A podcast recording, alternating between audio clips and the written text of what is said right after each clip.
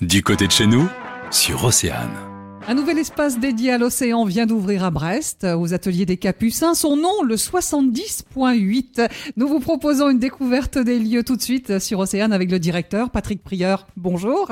Bonjour. Parlons du nom tout d'abord. C'est un nom qui intrigue beaucoup, mais qui n'a pas été choisi au hasard, loin de là. Non, effectivement, alors on est très très heureux d'avoir ouvert le 29 mai dernier en compagnie de notre parrain de choix et de renom, puisqu'il s'agit de Thomas Coville, un navigateur et coureur au large. Et effectivement, euh, derrière ce symbole aussi hein, du parrain euh, se cache une partie de l'explication du mystère de 70.8 euh, qui, je vais vous le révéler maintenant, est en fait à l'échelle du globe la, la, la, surface, la proportion des océans en pourcentage. Alors même l'architecture est particulière. Hein Les architectes ont voulu 70.8 comme finalement le, le symbole d'un embarquement pour une campagne océanographique, à la fois dans l'histoire qui est racontée aux visiteurs, mais aussi dans l'architecture des lieux.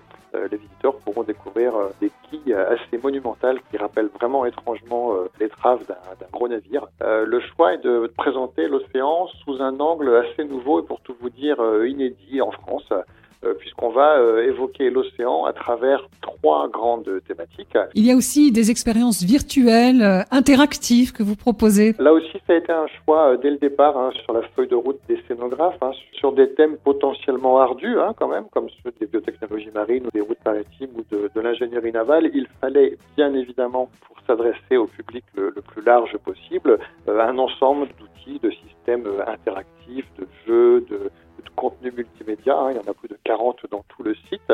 Il y a également des maquettes assez impressionnantes hein, qui permettent vraiment de visualiser euh, les outils et les éléments dont on parle avec beaucoup de possibilités finalement de se mettre un peu à la place du chercheur, à la place du scientifique, à la place de l'architecte naval pour, euh, par exemple, apprendre dans les grandes lignes les, les, règles de construction d'un navire. Patrick Prieur, merci d'être venu sur Océane nous faire euh, part de cette belle découverte. On a vraiment envie de, de venir jusqu'à Brest là. Je rappelle que le 70.8, c'est aux ateliers des Capucins. À très bientôt, merci beaucoup.